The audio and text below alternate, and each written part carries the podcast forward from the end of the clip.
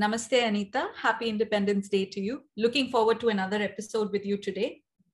Namaste. Wish you a very happy Independence Day too.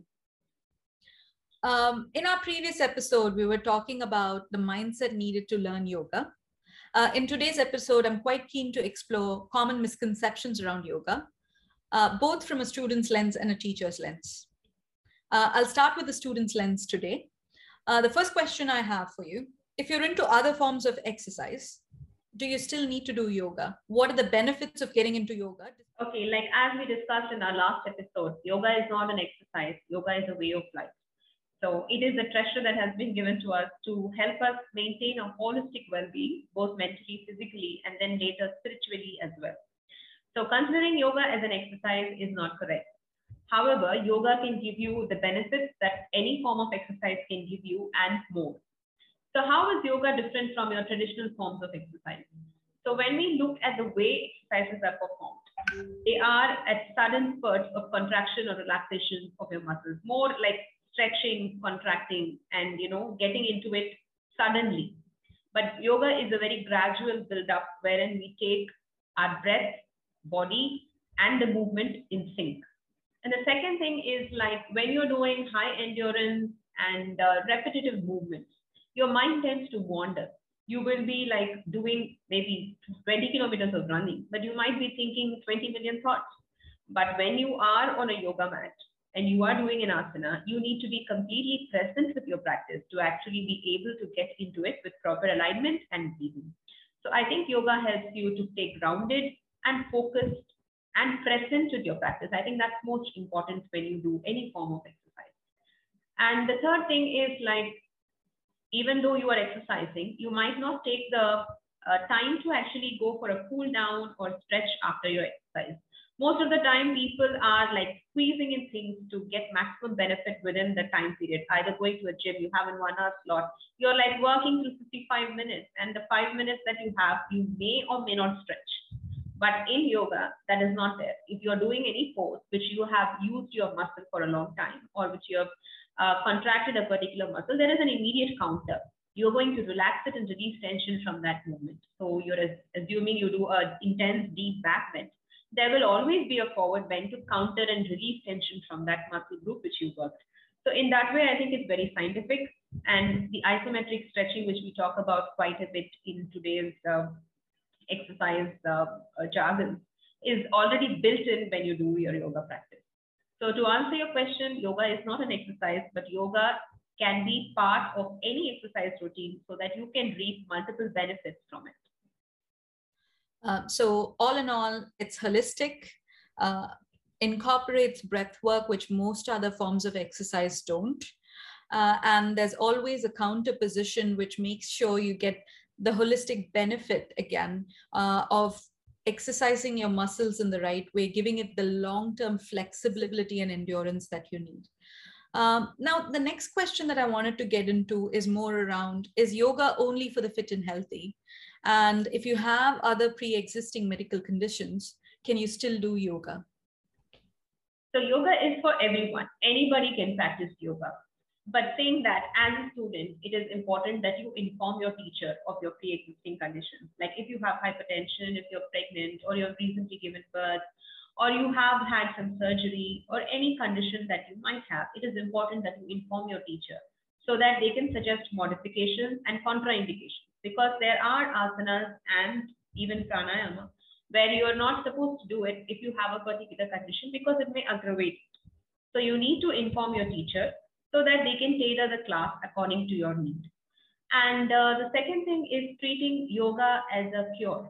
Now there are qualified therapists. There is a there are people who have specialized in yoga therapy who can help you to manage specific diseases or specific conditions that you have. But you might you cannot expect the same thing from a general yoga teacher. As a person who takes a yoga class for a group of people, they might not be able to help you manage your disease if you are looking for that kind of a treatment from your yoga teacher. So you cannot substitute a yoga class for medical advice. And uh, you cannot expect that, you know, you will see improvement immediately after you go to a yoga class. So there will, you have to give it time as well. Like for example, even a general uh, thing like a posture improvement, you need to work on it consciously and every day for you to actually reap the benefits and understand how it is going to change the way you stand, the way you sit. So you need to be regular, consistent, and give yourself time to actually reap the benefits of the class. So not all yoga teachers are yoga therapists and don't expect instant results. It's about continuous practice, continuous practice. Uh, now, um, building on this particular topic, uh, I appreciate not all yoga teachers are yoga therapists, but how important is it for a yoga teacher to know anatomy? Uh, I have in the past encountered yoga teachers that have no understanding of anatomy. So, do you think uh, I'm, I'm getting into the realms of teachers' misconceptions? Do they or do they not need to know anatomy? See, um, anatomy is an important aspect of yoga. You need to understand it to actually guide your students to perform the asanas injury free and also to get into the right alignment. So anatomy is an integral part of yoga, which we need to understand in order to guide our students properly. Now, earlier days, when you had a physical practice, that is where you were going and practicing along with your teacher. Your teacher was probably making physical adjustments to your body, like maybe lifting your hip up slightly or, you know, changing the direction of your leg. So what they were doing is like anatomically correcting the alignment so that you do not get into, so that you can do it injury free. But now that we are in an online environment, and you're doing a class online, it becomes all the more imperative that you need to understand the anatomy very well to guide your students and cue them accordingly. You need not throw scientific jargons at them, but at the same time, you should be able to tell them what to move and what to hold still. So that basic understanding of anatomy is very, very important. It's really helpful. Uh, now, my next question is shifting to teachers. Who can become a yoga teacher? Uh, do you have to be uh, someone who's able to do all the poses in the textbooks to become one? Or is it more about the mindset and the passion? So I think the first thing that any yoga teacher or anybody who's aspiring to be a yoga teacher needs to know is first they have to have that passion to pursue wellness and contribute positively to the lifestyle change of the person whom they are teaching. So you need to get that mindset and passion in you first. Second thing is like there are 84 lakh asanas which have been known and out of which it is impossible for anybody to actually perform all of them. So if you are going to wait till you're going to finish learning X, Y, Z asanas to become a teacher, that's never going to happen. So saying that yoga is a constant journey. It is not a destination. You have to include it as a part of your everyday life as a teacher, as a student, as a yoga practitioner, it is something that you work on every day and see incremental progress. So you cannot treat it like an exam where you are answering certain questions and you get a pass mark and say you're qualified. It is not that way. So it is a journey which you grow together with your students and it is an internal journey of how you grow yourself as a person. So anybody can become a yoga teacher as long as you have the passion, interest, and an accepting mindset. Uh, now, I want to drift off to a question that's equally applicable for both students and teachers. Uh, let's say you've been working towards a build, uh, build up of uh, a hard asana. Um, let's take the headstands as an example. Um, and you've accomplished it. Does that mean you're done? And uh, does that mean that uh, you've learned it for life and you can do that at any point in time in your life? So um, as we said, this is a continuous journey. You need to practice every day. So you cannot just rely on muscle memory or strength to do an asana anytime, anywhere, anything. Your body is different each day.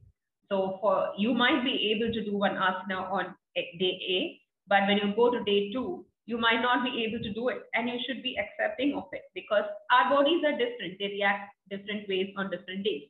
That being said, if you are not practicing a certain asana for a long time, it is possible that you might not be able to do it when you do it again. It will come to you, but it needs work. So there is constant work that you need to put in to be able for you to do it at all times. It is not going to happen magically. It is not magic. It is continuous effort put over a period of time with frequency and consistency. Uh, thanks, Anita. So we've gone through a number of questions today, and it certainly made me more confident on what to expect from yoga. Uh, I hope everyone that was listening in today, both from a teacher's perspective and student's perspective, uh, got more insight into what yoga can offer. Uh, if you have more questions, please reach out to us on Y for Yoga. And if you'd like to join Anita's classes, uh, please reach out to her on Y for Yoga, either on Instagram or leave comments on our YouTube video. Looking forward to meeting you all in the next episode. Namaste, Anita. Namaste, everybody else. Thank you. Namaste, everyone. Have a great weekend.